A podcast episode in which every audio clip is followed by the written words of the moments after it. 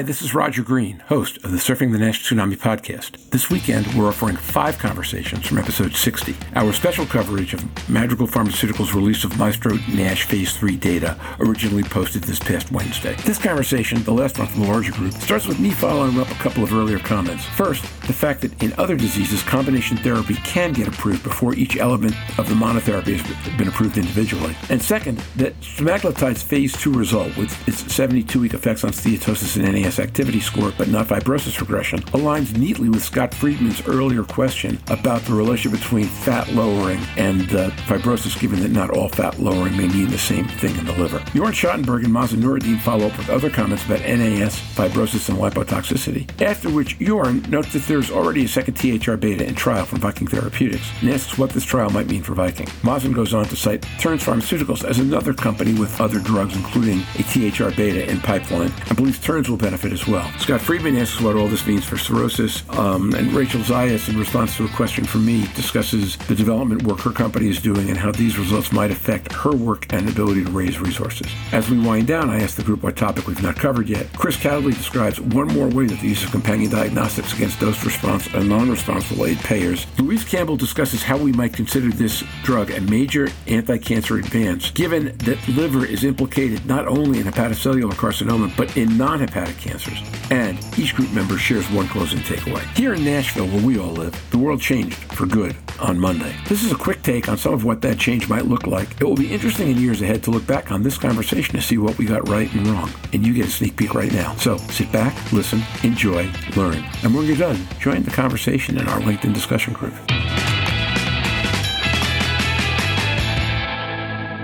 Mazen Noureddin. There's tremendous excitement today, and I've I've consulted for companies that they intentionally did not want to go to NASH because they said uh, the investors are tired and fatigued and frustrated. So yes, um, like sponsoring is important, and to me, like I would like them to more to pour some of that money in patient advocacy, awareness, um, in addition to you know just uh, investments and stuff like that. So a couple a couple of questions or naive comments or both. Question slash naive comment number one. I made the statement on the podcast several months ago that you could never get you could not get a drug approved combination drug approved until the individual agents elements have been approved, and we got feedback that that isn't accurate in antivirals and in some situations in oncology. So it seems to me that it certainly not reliable in those cases. It's not clear to me whether that'll turn out to be the case in NASH or not. I mention that because I think it's Terns whose strategy is about going straight to combination. Uh, and I know THR beta is one of the things they're looking at to go straight to combination in. And I doubt, you know, so we may actually see people pursuing that path as a way to market. Thought number one. Thought number two, going back to something Scott said earlier, in combination with what Mazen just said. So SEMA has a what a 72 week trial that shows uh, effect on on uh, NASH activity score, but not on regression of fibrosis. I, I think that is the single thing that walks me right next to where Scott was when he talked about how compelling it was that this drug proved it could do both, or that it could regress fibrosis without having direct anti-fibrotic activity, because it says that there's something different going on here than what goes on with at least that GLP-1. You're right. I, I think uh, also Scott was commenting about the type of the fat that needs to be melted as steatohepatitis. I, I thought it was a brilliant comment that depends on which type of fat, and Jorn added to that lipotoxicity versus not. Uh, so yeah, I, I do agree with that, and I do agree that it's uh, encouraging data for semaglutide. Uh, I mean, we, we should recall the data from the NASH CRN uh, that showed if clearly that if you reserve uh, reverse uh, uh, NASH resolution or, or you achieve NASH resolution or two point NASH improvement, you will eventually get fibrosis improvement. It's just uh, a matter of time. So yeah, all great comments. Jorn Schattenberg. It's a good comment, and, and, it feeds back to the theme of you know personalized therapy and obviously the presence of uh, lipotoxicity as a driver of the disease uh, to be um, you know addressable by the mechanism of action of the drug that's required. still, as you said, um, it's rightful that um, the, the, that trial has uh, started recruiting in the U.S. and Europe is going to be starting up soon. So uh, that is important. You know, one more thing I had on my mind we haven't uh, discussed yet. Um, I found interesting that there's actually a second compound in class. So we're discussing out of class combinations, but there's a second thyroid hormone receptor beta agonist, um, and uh, it's gotten a little more quiet around it. I think uh, the company is called Vikings, and uh, um, what could that mean for other? Do you know? Do we do we need something in the same class to be developed and um, see how those um, data are replicated, being different drugs? And go ahead. Uh, good point, Aaron. I think Terns is actually a um, great advantage of the results today. They have multiple drugs in the pipeline.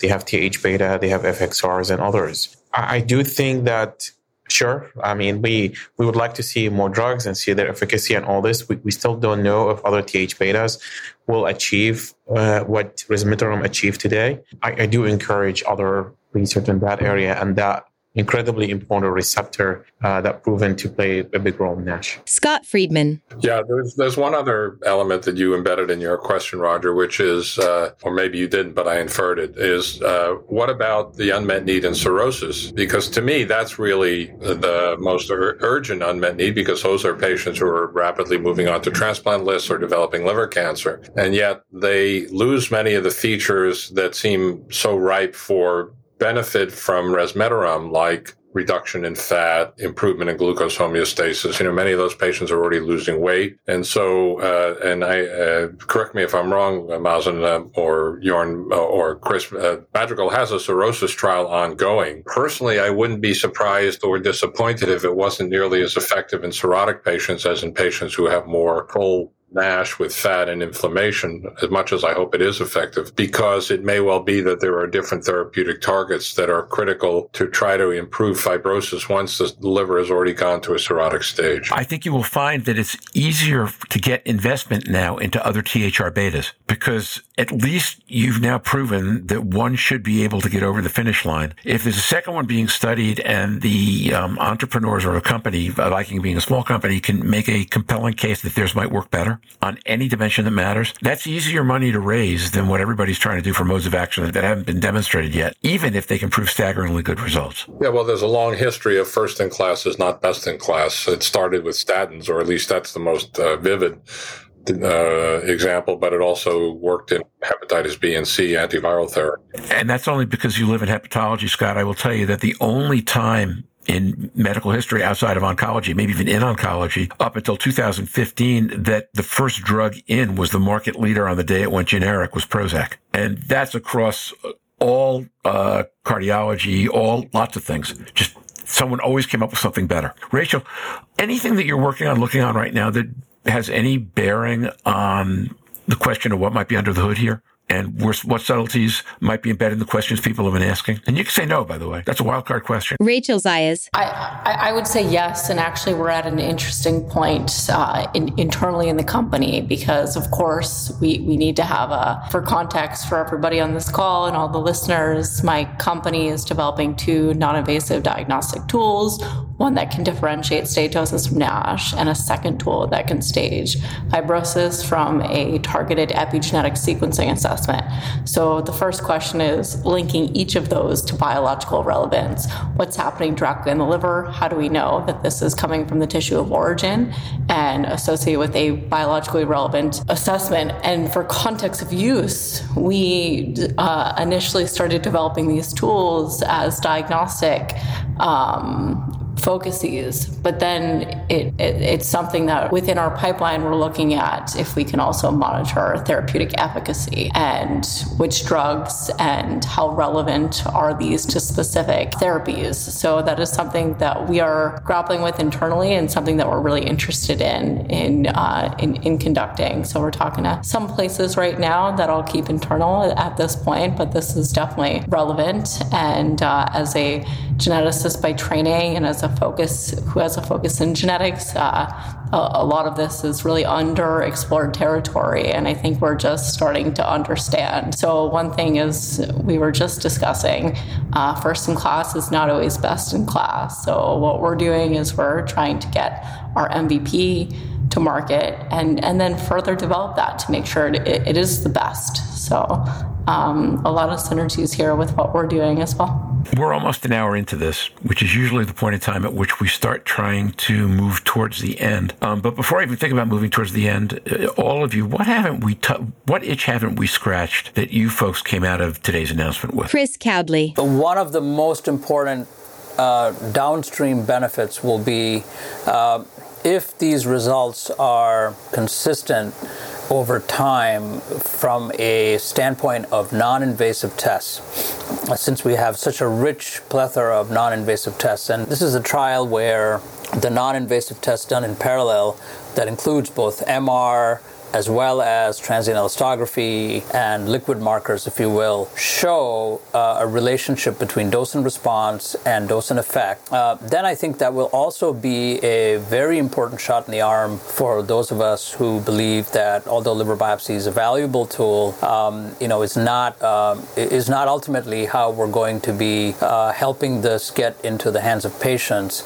And so the companion diagnostics used here from a um, from a treatment standpoint, from a point of view of payers, is going, are going to be very critical. And I think we need to uh, look at not only dose response effects, but also uh, non-responder uh, data so that we can determine early on which patients are unlikely to benefit and then move on to other therapies. So I think I think the the non-invasive uh, testing um, showing in parallel uh, similar results is very encouraging, and I think we need to really uh, dive into that a lot more. I'm glad that Kris mentioned this. I, I was, th- you know, as you know before, I, I presented data from uh, resmetirom on something I, I really worked on for for the last two three years, and which is the MAST score, which consists of PDFF, MRE, and AST. And in a previous oral uh, from the resmetirom, we showed that MAST dropped